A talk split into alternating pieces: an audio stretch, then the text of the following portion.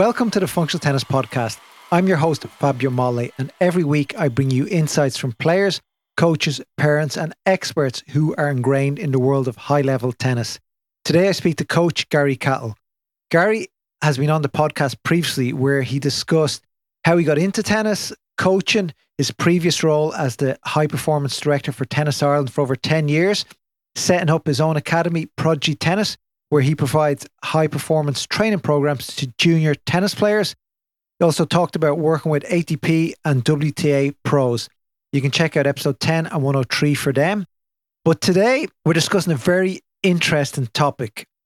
We've many tennis parents as listeners on the Functional Tennis podcast, and this episode should help you better understand your kids' journey. The episode is also a great reminder if you're a tennis coach and it's really worth listening to. Gary has been working on a research project in Dublin City University where he's looking into the journey of tennis parents who have kids competing at various age groups. We discussed the role of tennis parents, pivotal decisions parents have to make at various stages of their child's development, working with one or more coaches, how they choose academies, the importance of long term planning, and ultimately, what is the most important information that has surfaced so far in this research? It's not complete yet, but the findings are firm. Before we get started, a shout out to our podcast partners, ASICS. ASICS, in my opinion, as you know by now, make the world's best tennis shoes. And whether you need shoes to cover every inch of the court or spend a full day coaching in them, ASICS have you covered.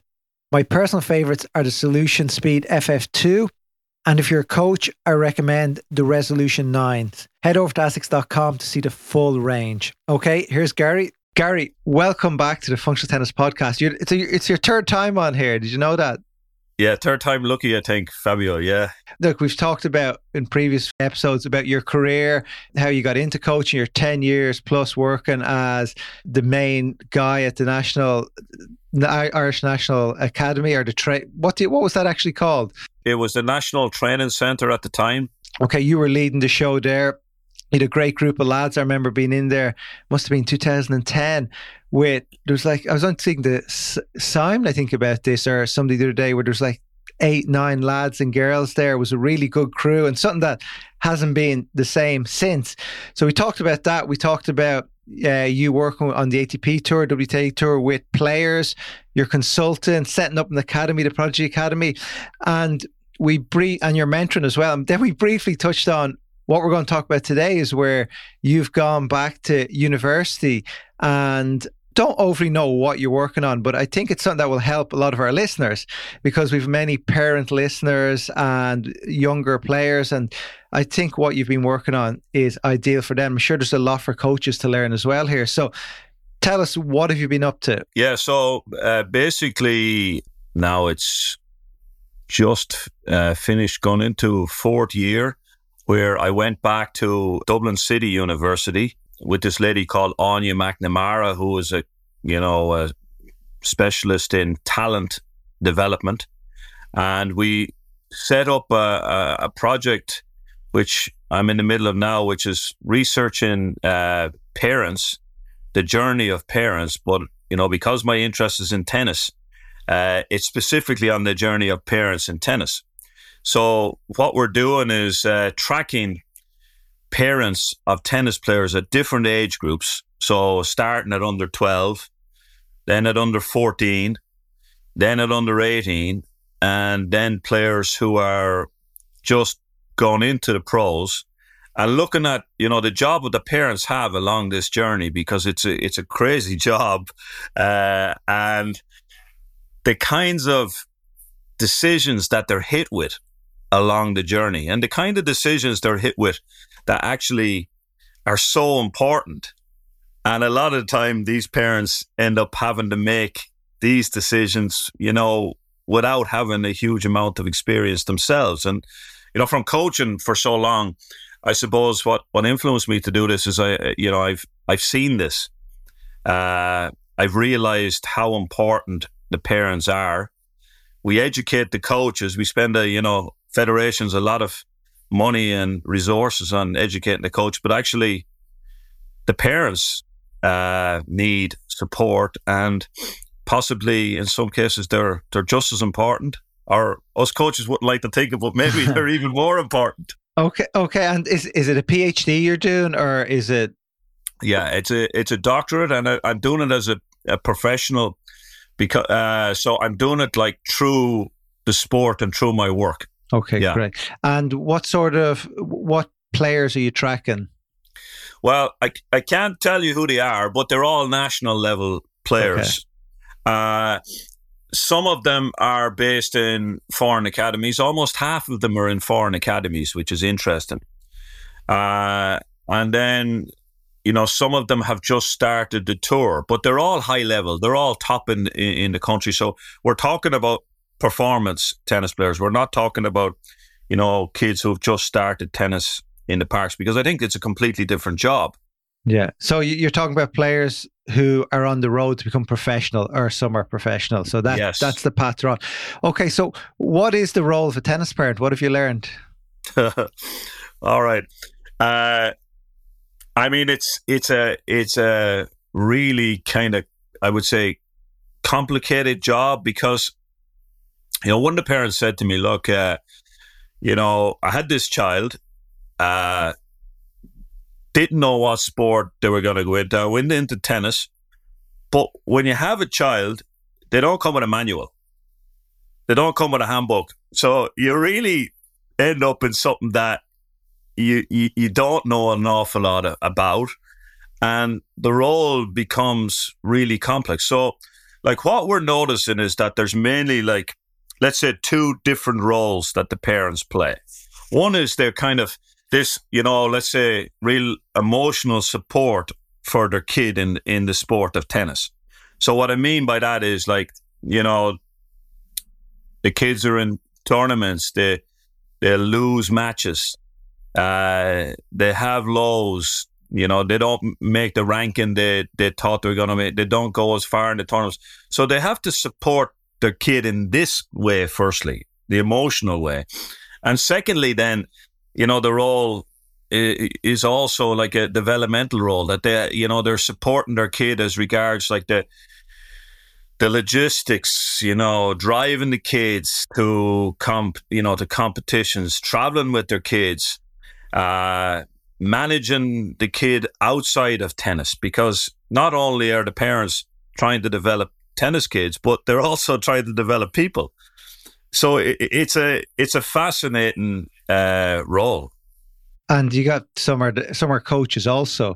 And we only spoke to Timea Babos last week, and she talked about how her dad, you know, her dad played a vital role in her early career. She did do a stint in the UK as well. They were trying to claim her, but she went back uh, home to Hungary. But I asked, I actually asked her now. Something maybe I'm touching a bit early on this, where I said to her like, Hungary lately has produced some great players. They've some great females in the top 100. They've males in the top 100. They've some upcoming players. And she basically said, I was like, well, you must have a good system. And she goes, well, a lot of it's privately driven. Yeah. So uh, I, I, I touched on that. I just want to bring that up. I touched on that earlier, where we, we can talk about structures of coaching and various academies, and maybe it's a conversation for a different day. But uh, you you speak the different roles of parents. Gary, is there, do you see like that the male parent does more, the female parent does more? What have you found with yeah. the split there? That is a great question, Fabio, because actually, what's very interesting so far is that you do see that it's almost like in houses that the role is split. You know, you know, one of the parents may take more of a role in the logistics, you know, driving the kid or, you know, going to the competitions. The other one may take more of the emotional support, you know. You may have one parent who's a little bit tougher on the kid and the other one maybe is a little bit more supportive. And, and actually, this can cause problems with parents.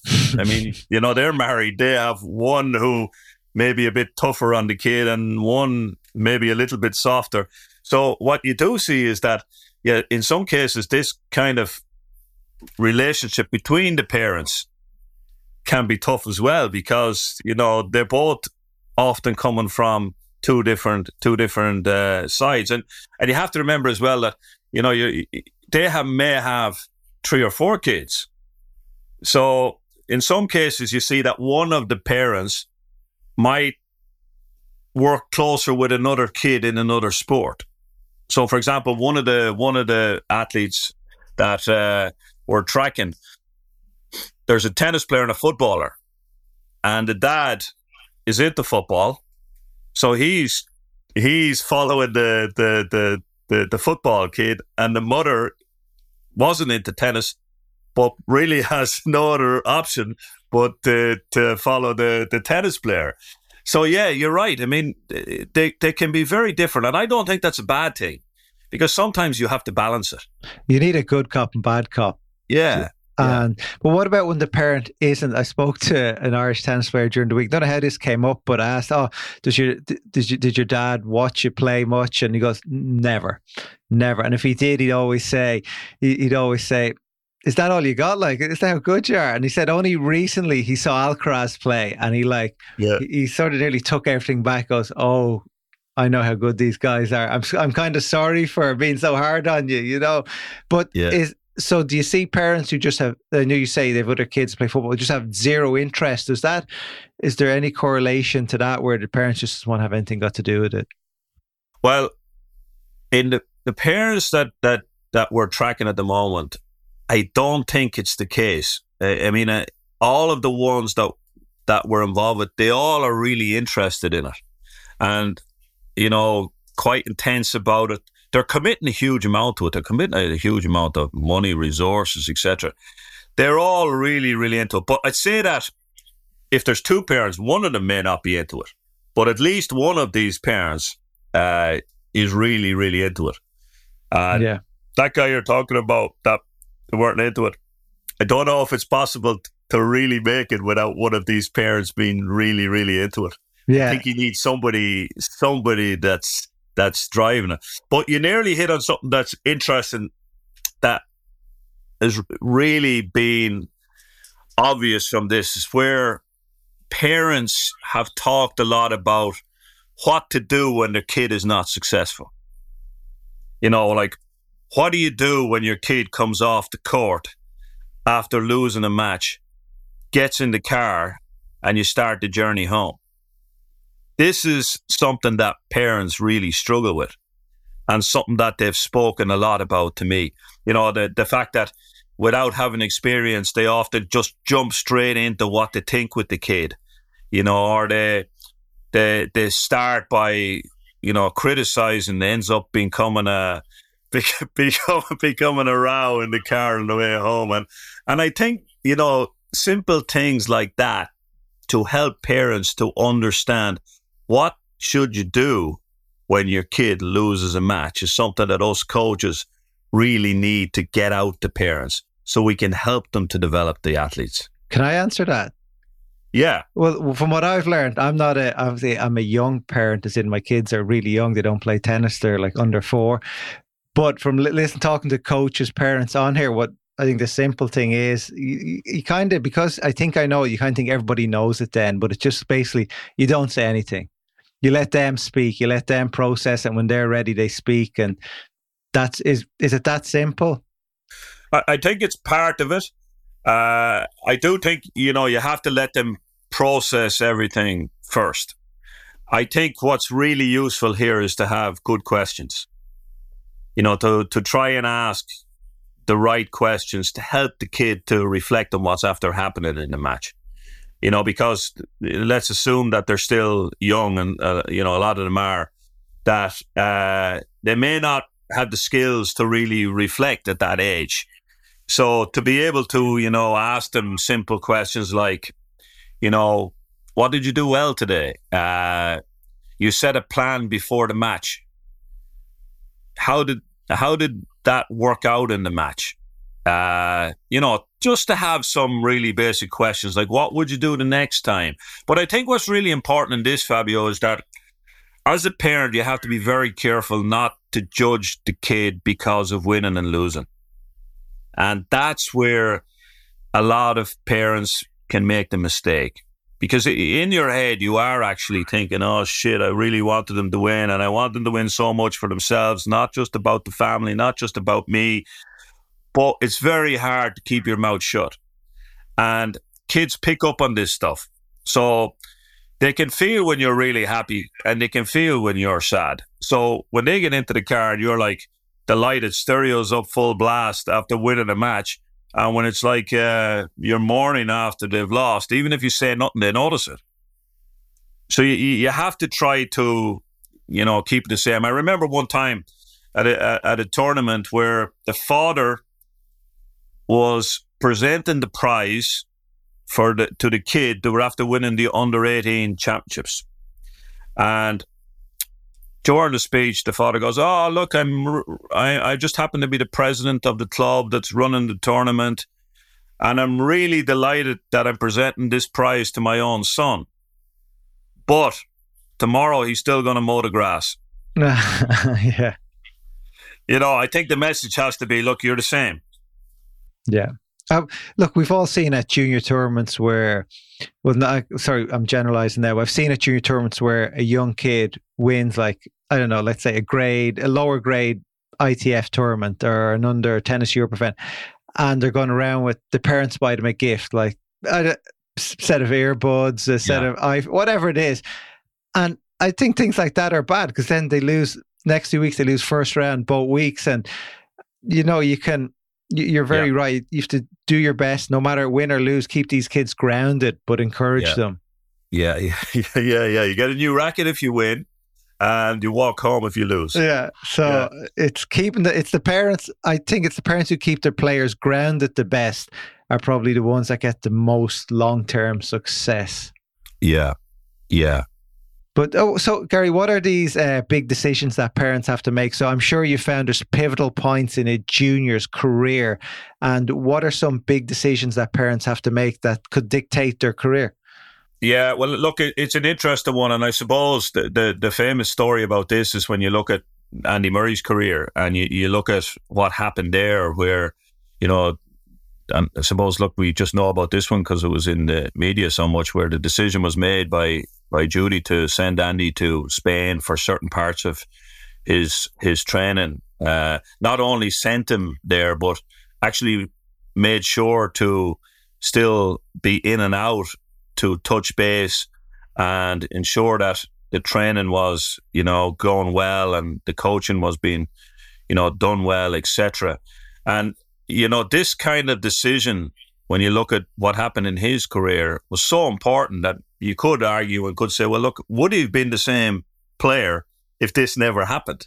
But is that not Jamie Murray then? Uh, if it is not Jamie Murray, that he didn't go. yeah, yeah, so yeah, yeah. It's like these two guys. One went, one didn't. I know they're slightly different age, but it could is. Does that show anything that or has it, does it come down too much to personality then? Well, we never we'll never know, but you know, if if somebody makes the wrong decision, you know, let's say chooses the wrong coach, let's say goes to the wrong program, starts with a coach that doesn't give them fundamentals. I think that they have less chance of developing than somebody who makes good decisions.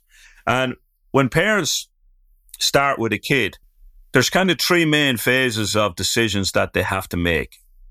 And you can you can almost predict these by by talking to parents. Firstly, you know, they start off in the in the really young ages. It's about what sport am I going to play? Okay, I'm going to play tennis. Where's the best place for me to learn to play tennis? Who's the best coach for me to work with. They're the first kind of stages. And also making that decision, well, look, you're probably better off to keep the other sports going as well, which a lot of parents don't make. The second phase then is where they're getting a little bit more into the sport. They start to kind of specialize in tennis. I'm talking about, you know, more 13, 14, 15, you know, kind of, kind of stage. And at that stage, they may be looking for academies. As I say, a lot of these kids, especially in countries like Ireland, they, they travel, they go to foreign academies. They might choose which academy we have to go to. Again, they might be choosing a different coach. Now they really have to start picking competitions. What's the best competition route for me to go in? And then as they progress, you get to, you know, finally the third phase where it's more about, okay, what's my track here? Am I going to go college? Am I going to try and play pro? And during this phase as well, you're making huge competition and financial decisions about, you know, do I spend all my money playing juniors? Do I go on the pro tour? So these are all like massive, massive decisions that parents have to make. And because every decision is different and the people are different, you can't have like just one one textbook to say you should do exactly this with your kid, but you can predict that these kind of things are going to happen. And I think as coaches, you know, we can influence this and we can help. Yeah, I definitely think there's a lot of education there. The coaches should be able to offer the parents with with what you're talking about. But kind of your three stages. First stage is kind of funny where, you know, you get your kids into tennis. Normally it's a local club. You know, you're not mm. traveling far because you're trying to keep logistics short. So you can get lucky with there's a great coach at a local club and that can help get that's really what helps get the ball rolling isn't it? So uh, that can help get the ball and sometimes you can know too much where you, you feel you don't want to send your kid to a club because you know too much if that's yeah, another yeah. way which is a bad thing as well. So sometimes the less you know the better.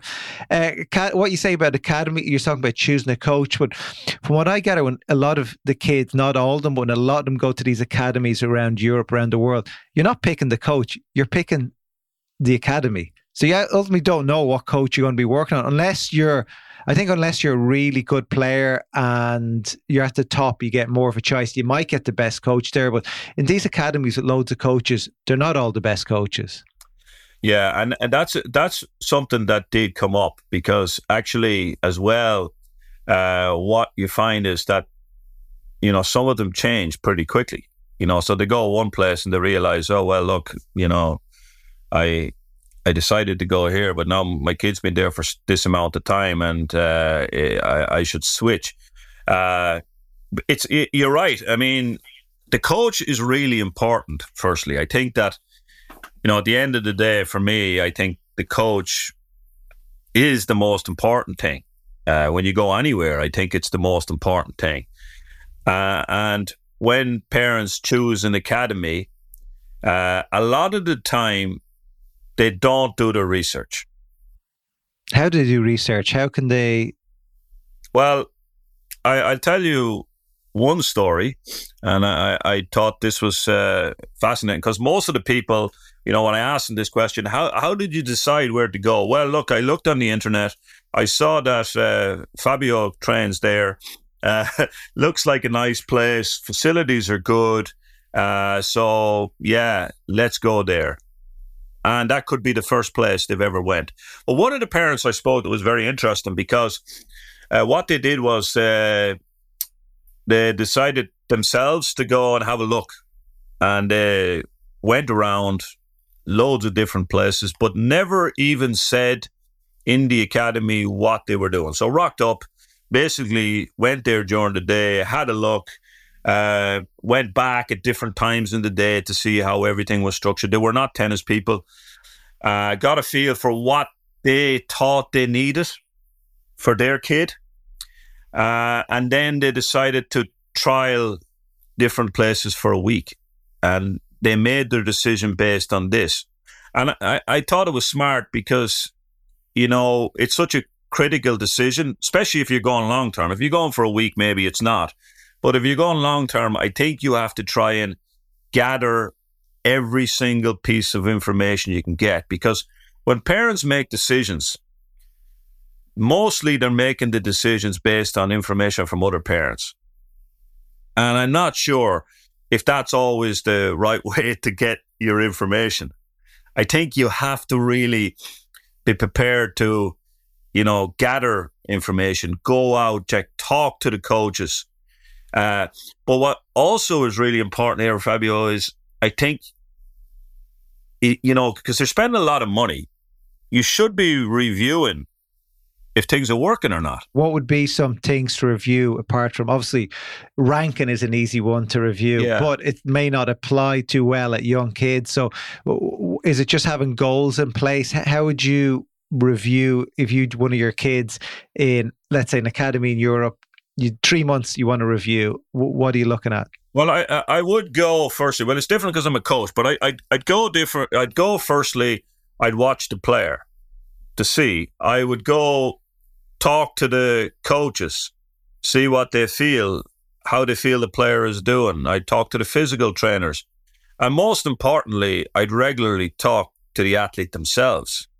Uh, and ask them to log their their improvement and and make sure that they're they're working towards their goals.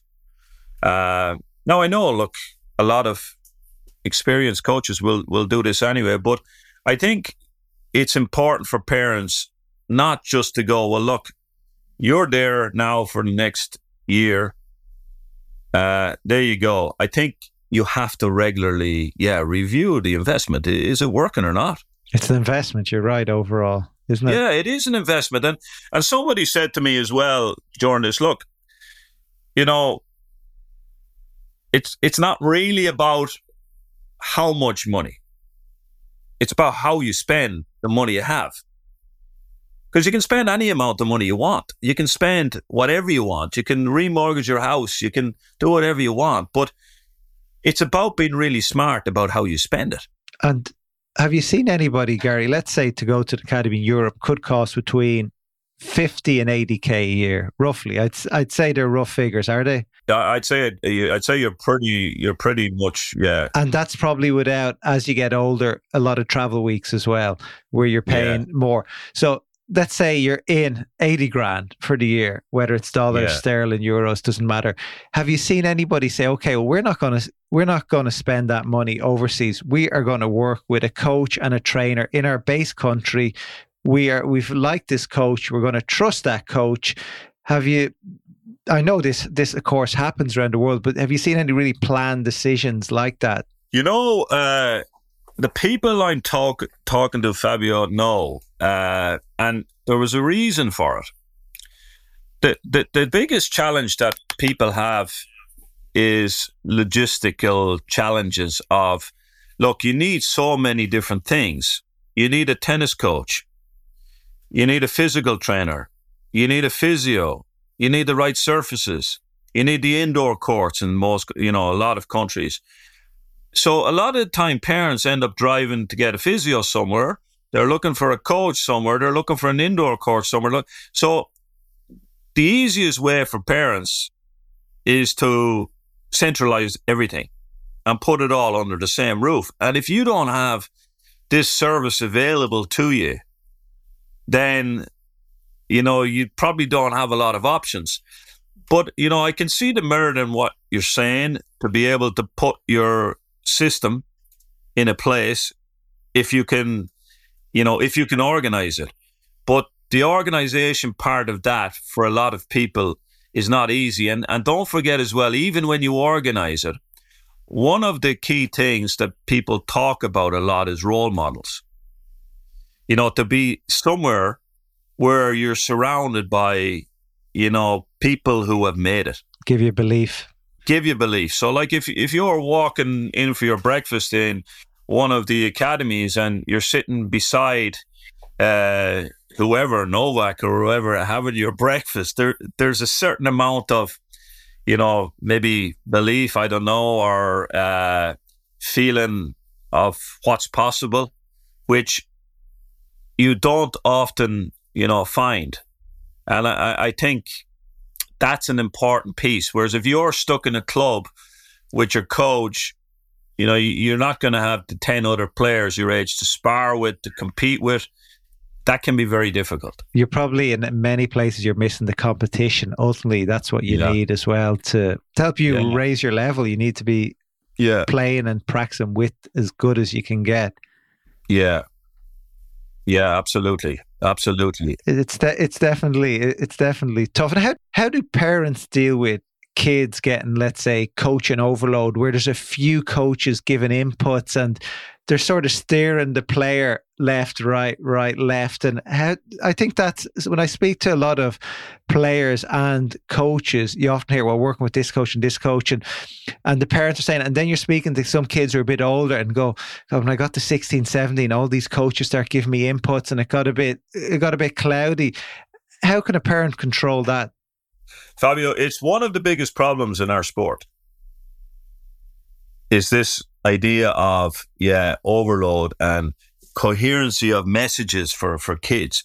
Like in our country, it's a it's a massive issue because we we have a system here where like there's kids who go to a provincial squad, they might go to a private academy, they'll be in their club and they'll have a private coach, so they can be effectively listening to four different people in a week. And it is a massive, massive issue. In my opinion, I think somebody has to be in charge. Somebody has to decide, well, with this player, we're going to do X, Y, and Z. And the other people have to work with this person in charge. Otherwise, it doesn't work. You know, so like if you have a player over a, a six month period and you can improve one or two things, I think you're a great coach. Like it's hard to improve one or two things in a player. It's it might be easy to go out and look at something and say, okay, you know, elbow's a little bit low on the serve. I can put that up a bit higher. That might be easy. But that's only something that's changed for that five minutes of that practice. Has that changed that it's different in a match? That takes months. So we have to understand that changing anything takes a lot of time. Changing 10 things at the same time will never happen. In actual fact, it'll just bring the kid back, in my opinion. And it's difficult one to resolve. And there's a lot of egos involved here because every, you know, all of us think we know more. And when when you put so many coaches around the kid, uh, somebody's going to say something to confuse the kid. So if I was the parent, I'd be saying, number one, have as little a, a number of coaches as possible. One, maybe somebody doing a, a group as well. Two, no more. Have these people communicating regularly, working together. And as the parent, I would be going, let's try and all meet up regularly and decide what we're trying to do here. But you're right. I mean, this is this is crazy, and it, it really happens on the ground two things here. One is I spoke to coach while I was away working with under 12 players and he goes, check out this kid's forehand. We've changed. It was, I think it was an elbow. It was a, it was maybe contact point. I can't remember exactly what it was. He goes, we spent three weeks working on that thing solely. He tracked the number of balls. It came in close. I know the magic 10,000 number, but it came in close to 10,000 balls this kid hit to change this. And he was delighted because he was seeing his kid do it in the match. And it was three weeks, one thing they only worked on. And he said he saw he saw it in the match. So he was like, it wasn't like the job's done because we're seeing it in matches now. It's happening automatically. And so it gets back to what you're saying. It wasn't just a five minute thing, sort your elbow out there. It was that we're going to track this. We're going to keep working on it, keep working it until I don't need to talk to you about it. So that was one. And two is players I've heard this being discussed as well with, with, talking to, especially in academies or with some coaches where there's a, they look at the kid, maybe it's 12, 13, and then they build a long term plan. They say, okay, we think when you're 18, 20, 21, you're going to be this height, you're going to be this game. We need to build your game around this. We need that big forehand. And the plan starts then, and they stick to that all the way through. Do you see much of that long term game planning with juniors? Yeah, I, I think uh, no, not not really. And I, I I'm going to go back to parents again here, and I, I and I am going to say that I blame parents for some of this. And sorry, sorry, this comes back to your whole getting the coach involved, getting yeah, that communication yeah, involved. Sorry, yeah. it's coming back to that point. Yeah. And I, and I and I and I, I would blame parents for some of this, Fabio, because I think parents don't understand enough about the big picture. And they're looking for the quicker results young because these quicker results young help them to get resources and help them to get selected for certain things. So, for example, if you're the best under 12, you're going to be selected for the European Championships. If you're the best under 13, you're going to get selected for TARBs or whatever, okay, which is fine. But as a coach, we're under pressure to make these kids the best under 12 or under 13, or we're going to lose their job. They're going to bring them to someone else that will do that. But as a result of that, this idea of, okay, we want to develop the player into a, let's say, a, a more aggressive game style, more rounded player for the future, etc., etc.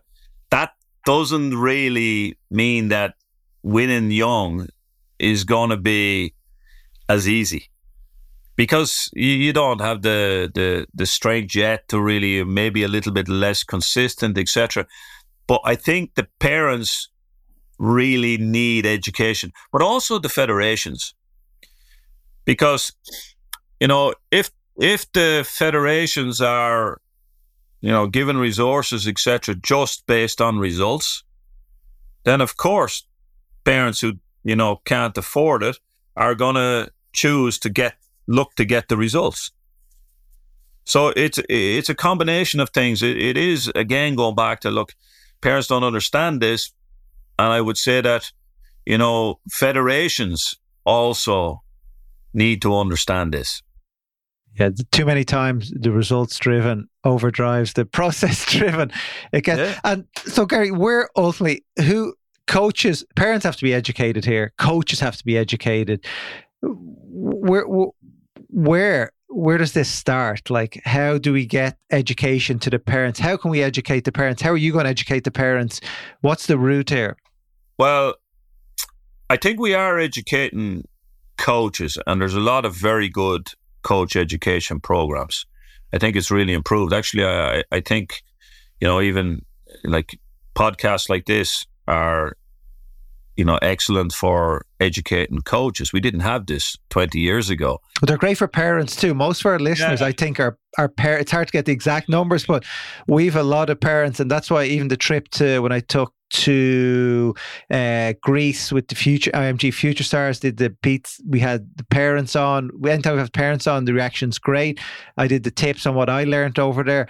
It just surfaces up a lot of the audience to say, oh that's really important i learned a lot from that so that's why i think this is what you're talking about here is really important and i think it's important that this as much of this knowledge gets out to tennis parents around the world yeah uh, so you know i think a good start would be to include parent education in our coach education programs so you know as coaches what kind of things could we do to really help parents and to make a you know a conscious effort to include parent education programs as part of your tennis training programs. I think that would be a good start.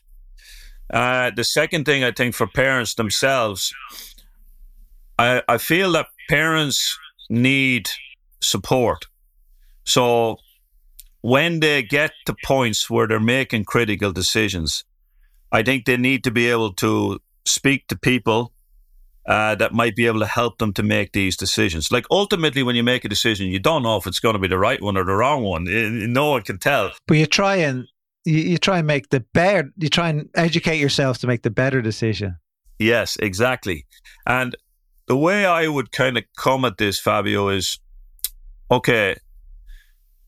Make parents aware of the different phases that they're going to be hit with throughout the kid's career. Okay you, you are potentially going to be hit with this, this, and this at the different stages because we can predict these by following what's happened with players. Not all of them, of course, but you can predict a lot of them. And then to support parents making the decisions. So, in actual fact, you'll be go, you know, kind of touching on, you know, things that relate to even outside of tennis. How do people make decisions?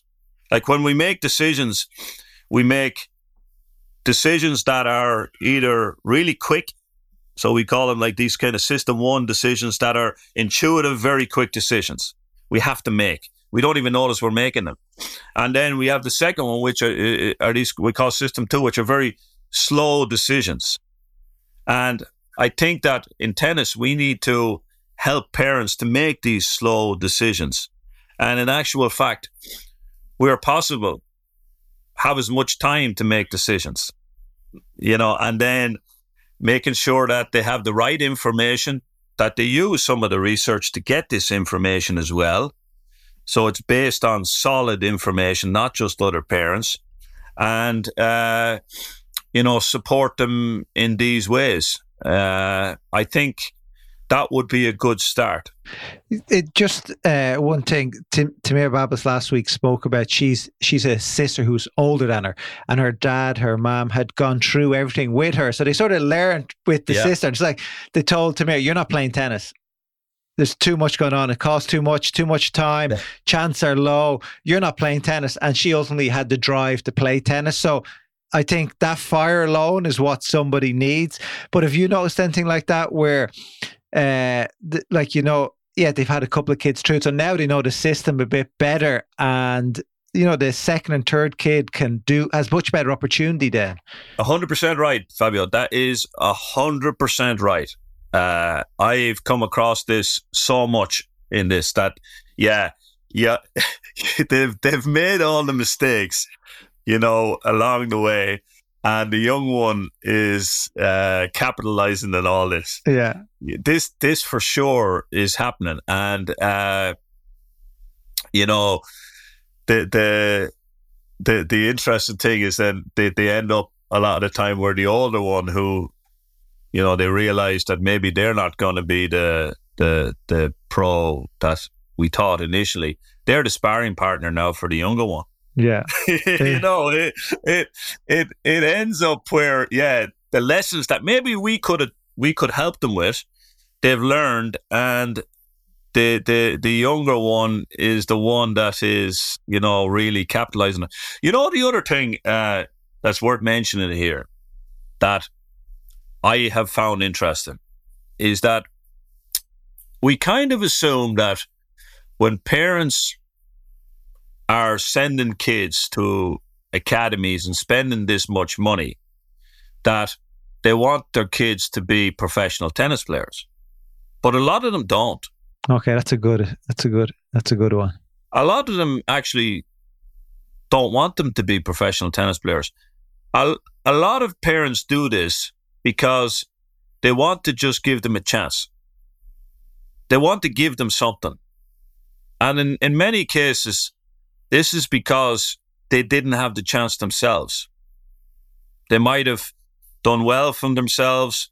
They might have been good at something themselves when they were kids, mm. and they never had the chance. So, uh, you know, so many times I've heard from parents, look, I don't believe my kid is going to be the next Novak Djokovic or, uh, you know, whoever, but I just want to give them a chance. I just want them to to to feel what it's like. I want them to learn other skills for life through this. Is, is there a fine line between that and the pushy parent dad? You know, the one we've all heard about where, you know, they never made it and they they're living their life through their kid and they're pushing their kid too hard. That must be a fine line between yeah. giving their kid a chance, but also pushing their kid too much yeah, yeah, I think it is a fine line. Uh, I, I think there certainly is a case that you, you know, you do have a lot of parents who maybe don't realize it as well that they're pushing their kid too much, and not, not you know, on purpose or consciously, but they are, you know. Uh, but it is very interesting that the the decisions they make around this stuff are not all, and a lot of the time they're not because they're expecting them to make their living out of tennis. it's an experience in life that will build their character, Definitely. build them as people, uh, and they can afford to do it. So why not? But it also, I think, it, one one thing you're missing out. It does give opportunity, even if they don't go on and play tennis. Be- finally, because one, you, you're getting the life skill, as you mentioned, as you mentioned, uh, will help you in life later on by being really good at something. People always want to play with you. You can do mm. connections, but two, by being the best in your country, let's say, or there, all of a sudden you have a choice to go to any university in the states you can get this unbelievable education, which then yeah. you can get any job you want in the world. Like if you come out of Stanford with a degree in yeah. religion, you can get a job working in finance. They'll take you on. It's crazy, like, but you get you know you get these opportunities to go to these best schools that kids could only dream of, and that's an education as well, where parents don't know enough about that as well. So I think tennis yeah. can be a key to not only professional tennis career, but also it can open up so many doors for you. Yeah, and and and it was interesting that you know parents in their in their mind have a you know a certain way that they want to bring up their kid, right? So you know, I'd like my kid to have these kind of values. I'd like them to be hardworking, you know, what whatever it is, and a lot of the time, I think they search for ways to develop the, those in their kid.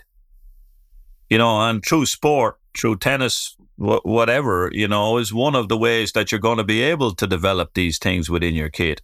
And that's a, a reason. And, and also, you know, people also have said to me that when they're choosing their coach, they have this in their mind.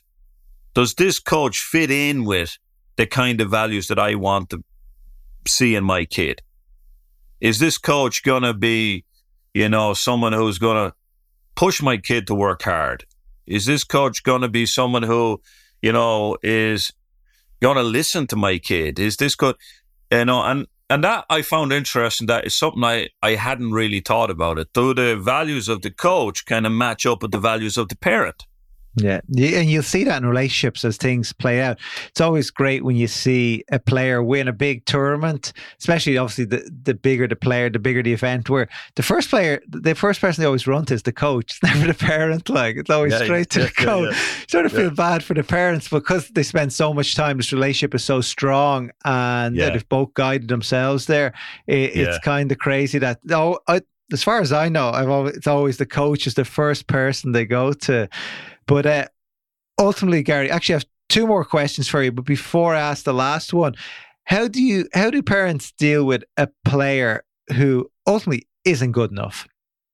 You could say they're they love the game, they want to be like they I want to be a top hundred player, but you just know sometimes it's just not there. It's never going to be there, no matter how much work. And the player consists on keep going it, it turns into a wasted, not youth, but early like teenage years upwards where they spend time and they just say, look, how do, how, how do you handle that? Well, I suppose, uh, you know, the, the question the parents have to ask themselves is what are they trying to get out of this? You know, are they, are they trying to get the player to the, to, to be at the top of the game?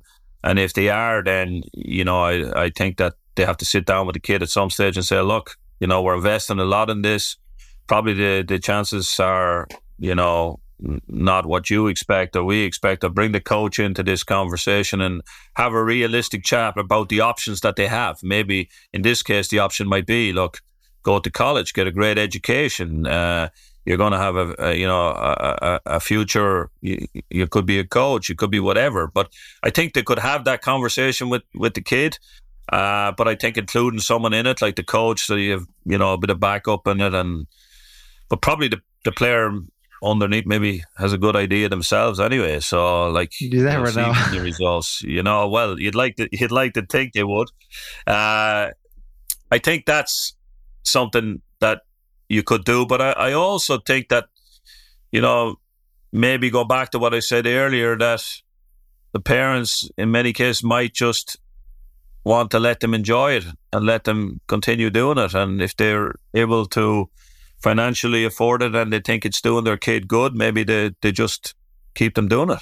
Yeah, well, one thing tennis has done, I think, for me, for most people, you know, keeps kids off the streets. It puts them, yep. you know, you're they're with a good coach, you're with a, another good set of kids yep. as well, training with them, and it, it yeah keeps you out of trouble, which is yeah. something. If it can just do that alone, I think yeah. that can help. But we're going to yeah. end this, Gary. What is your one? What's your one takeaway you've learned? I know it's the journey isn't over for you in this in this uh, doctorate here.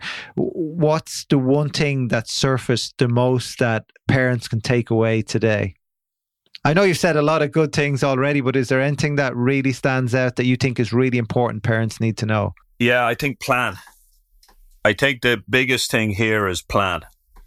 I, I, I would say that, you know, for what I've seen and the parents who I think may have done a better job, they plan well. You know, they're thinking down the road, they're thinking a few years ahead. They're not just doing it uh, in on foot. They're they're they're really well well planned, and they they do uh, go wherever they need to put that plan together. They talk to whoever they can. They listen to whoever they can. Uh, they get the best possible information that they can when they're planning. Not just plan. Keep looking and reviewing the plan all the time. Keep going back to it and asking yourself and your kid and involve your kid in the plan because at the end of the day, they're, they're the ones that are going to have to do it. So involve them in the plan, but keep going back regularly to see if you're achieving what you've set out to do within that plan. And, and don't base that plan just on whether your kid is the best 10, 11 year old uh, or 12 year old, wherever you are. Make it a plan based on what exactly you're trying to achieve for your kid, what they want, and uh, yeah, get the best information and people around you. Thank you, Gary. Thank you very much. That's great. And if people do want to connect with you or learn more or have a question or, you know, parents, where can they actually find you? Well, my email is info at prodigytennis.com. And there is a, we have a, an Instagram uh, page for Prodigy Tennis. That's Prodigy INT at Prodigy INT. Yeah. So look, I'm happy to, uh, you know, I, I I find this a fascinating area. So I'm sure this it's a great area. I think a lot of parents around the world need to know this sort of information. So I'm sure I'll hear you on other podcasts uh, soon enough, spreading your message. So yeah, best of luck with this, and I look forward to hearing about the final results you get when you finish it up. Yeah.